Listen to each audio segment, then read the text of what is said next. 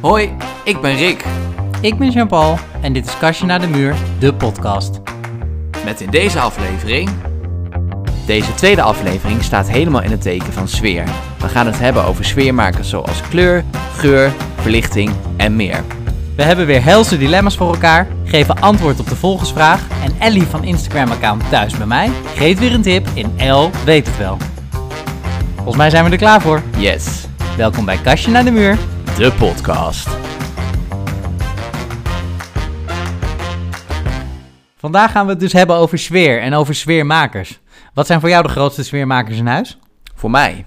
Ja? Ehm, ik vind, denk ik, geur en eh, licht heel belangrijk. oh, geinig. Ja, ik heb ook geur en eh, kleur is voor mij ook heel belangrijk. Ja, grappig dat we inderdaad allebei over geur beginnen. Ja, geur was ik tot voor kort eigenlijk niet zo mee bezig. Maar op een dag liepen wij samen in de Efteling. En ik weet nog dat ze daar bepaalde geuren bij attracties gebruikten. En in dat sprookjesbos. En toen werd ik me dus heel erg bewust van wat geur met je beleving kan doen. En sinds we nu de geuren in huis gebruiken, merk ik dat dus ook. Hoeveel invloed geur op sfeer kan hebben en op, op je beleving. En volgens mij hebben winkels het inmiddels ook door. Want het is best wel upcoming, alles omtrent geur. Ja, ik wou net zeggen, alle interieurwinkels eh, staan er vol mee. eh, geurkaarsen, geurstokjes, eh, amberblokjes, diffusers met ethische oliën en zo erin. Dus het is echt wel... ehm, ja, je kan dat eigenlijk in iedere interieurwinkel tegenwoordig wel krijgen. Wat is dan jouw favoriete geur? Ik ben erg fan van de geuren van rituals. Zoals hammam, die is heel lekker voor in de badkamer. En de Ritual of the Meer is heel lekker. Dat was vroeger de Happy Buddha. Ja, die, hebben we overal. Ik wil het in shampoo, maar ook dus als roomspray in huis. En ehm, dat is wel echt mijn favoriete geur. En, en met jou? Ja, ik ben ook wel eh, Rituals fan. Verder hou ik heel erg van een beetje kruidige geuren en een beetje van die gezellige geuren. Maar dat is ook weer een beetje seizoensafhankelijk. Want nu ben ik helemaal into de cederhout en zo, want het is een beetje herfst. Dus Ja. ehm, de Ethos heeft bijvoorbeeld een hele lekkere geurkaars en spray trouwens ook. Die heet Wood. Die is heel lekker, een beetje kruidig, een beetje winters. Dus daar hou ik wel van.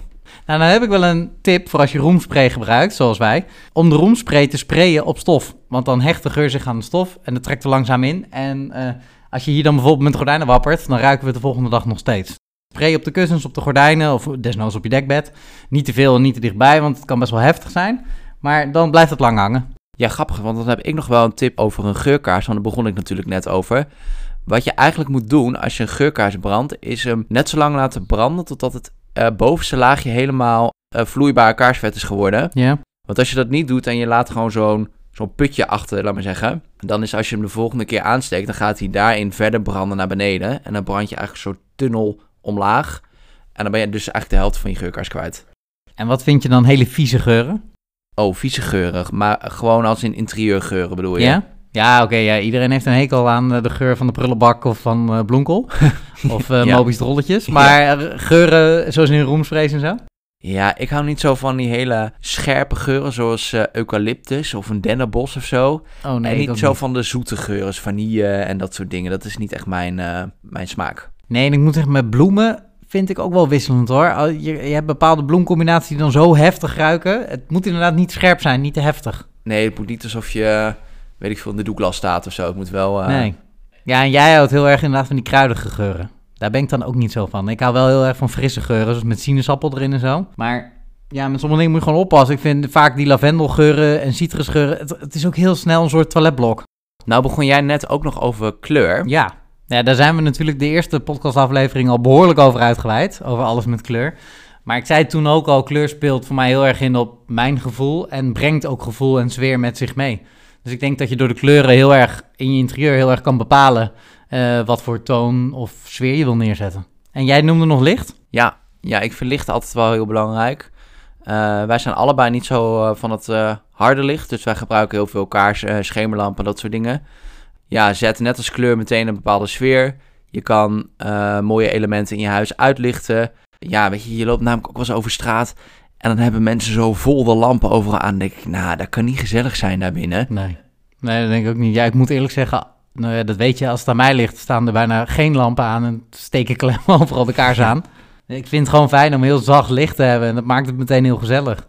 ik snap ook niet dat mensen, of weet je, van die computerschermen, dat de hele woonkamer blauw staat. Dat je denkt, ja, kan niet gezellig zijn. Maar misschien is het hartstikke gezellig bij die mensen. Dat kan natuurlijk wel. Ja, ja nee, dat is eh, maar niet, eh, niet onze keuze inderdaad.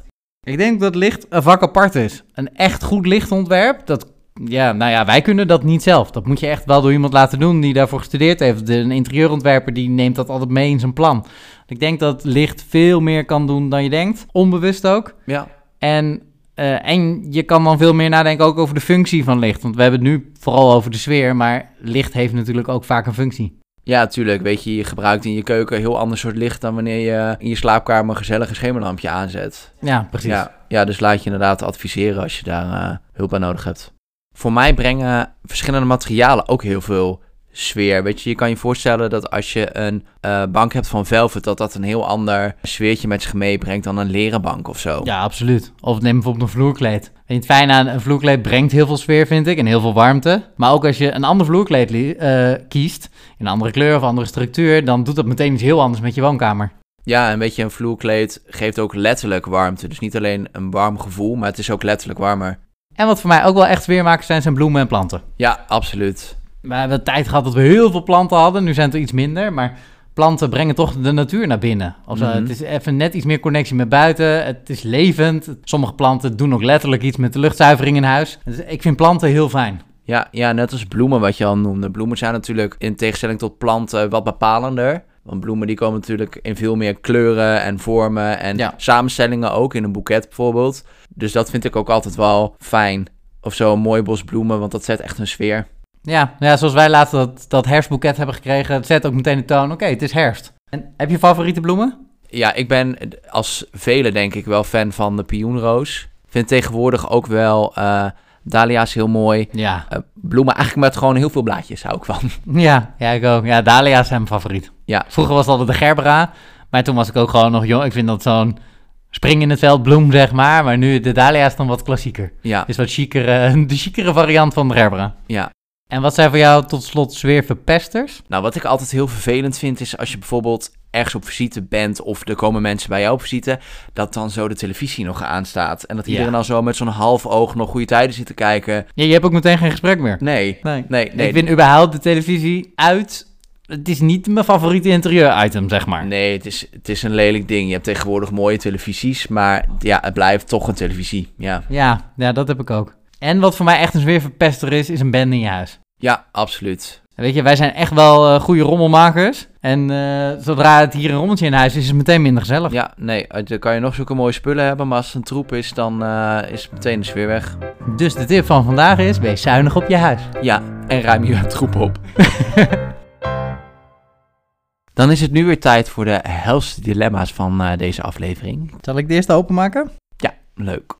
Plastic bloemen slash plastic planten of kaarsen op batterij?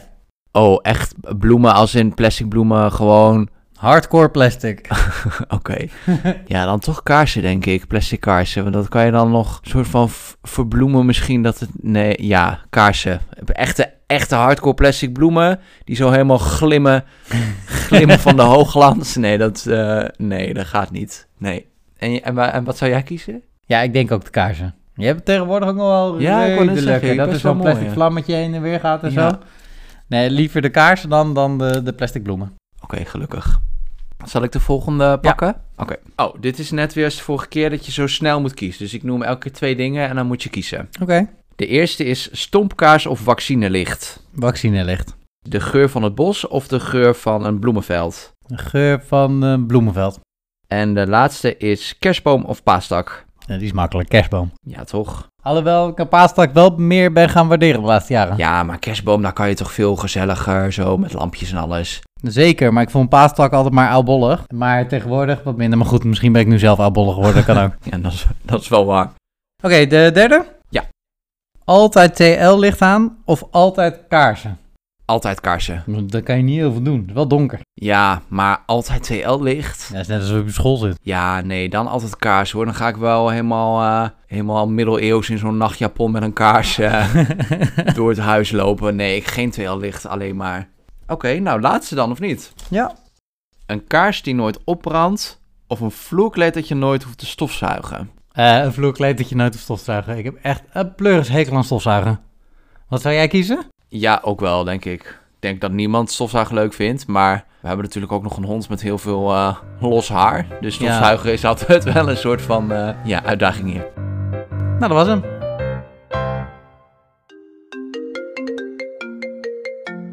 Kastje naar de muur de podcast met Jean-Paul. Ja, stel maar. Oké, leuk. Ik ga het met Rick bespreken en dan hoor je van ons. Ik heb hier een vraag van een volger.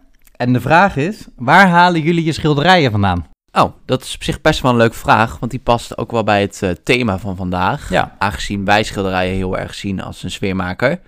Nou zijn onze schilderijen eigenlijk vaak posters.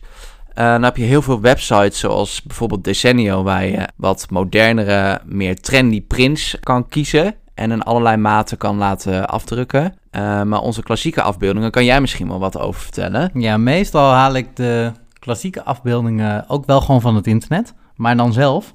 Uh, je hebt bijvoorbeeld Rijksstudio, dat hoort bij het Rijksmuseum. En als je daar een account aan maakt, kun je ontzettend veel uh, schilderijen bekijken, digitaal. En die kun je ook in hoge resolutie downloaden. Om ze vervolgens gewoon zelf te laten afdrukken, bijvoorbeeld bij Drukwerkdeal of andere drukkerijen. En aan het begin hebben we ze ook nog wel eens van Wikipedia gehaald. Als je de Wikipedia-plaatjes opent, dan vind je ook nog wel eens de oude schilderijen op best wel hoge resolutie.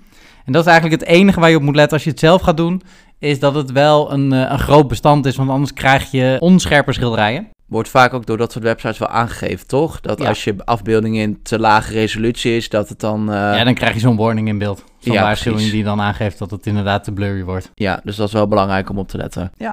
En inderdaad, stop het gewoon in een mooie lijst, zoals wij eh, veel IKEA-lijsten. En dan eh, heb je mooie kunst aan de wand. Nou hebben wij bijvoorbeeld ook hier een schilderij hangen. Die zit dan niet in een lijst. Die is van eh, Muso. Die, eh, dat is een bedrijf die verkoopt eigenlijk eh, metalen frames die je zelf in elkaar kan zetten. En daarin een doek. Dus je hebt eigenlijk dat frame aan de muur hangen. En dan kan je ieder doek in doen wat je wil. Dus ehm, die kan je ook later nog een extra doek bestellen. Je denkt van, oh ik wil een beetje afwisselen. En hele mooie kwaliteit. En het ziet er gewoon heel luxe en, en mooi uit. Omdat je een heel strak schilderij aan de muur hebt hangen. Nou, laat even weten wat jij gekozen hebt. We zijn erg benieuwd. En succes ermee!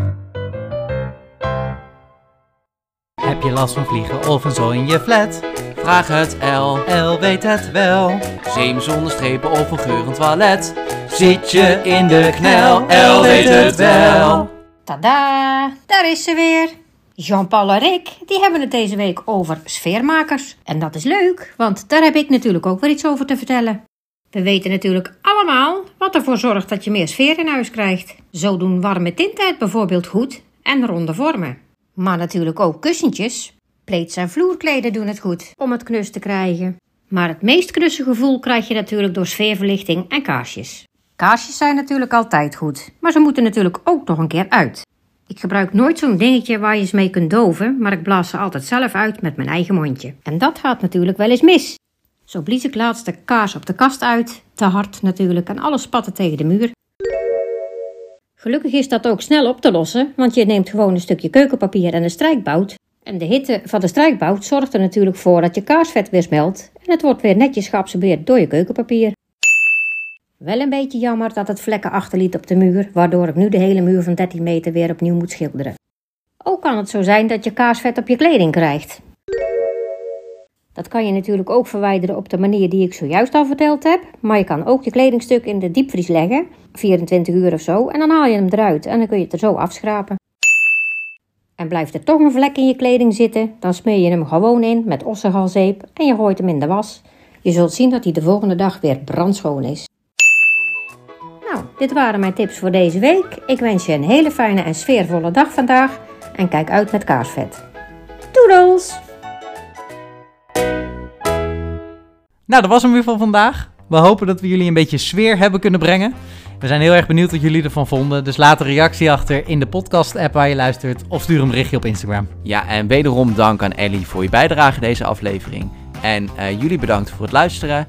En tot de volgende. Tot de volgende keer.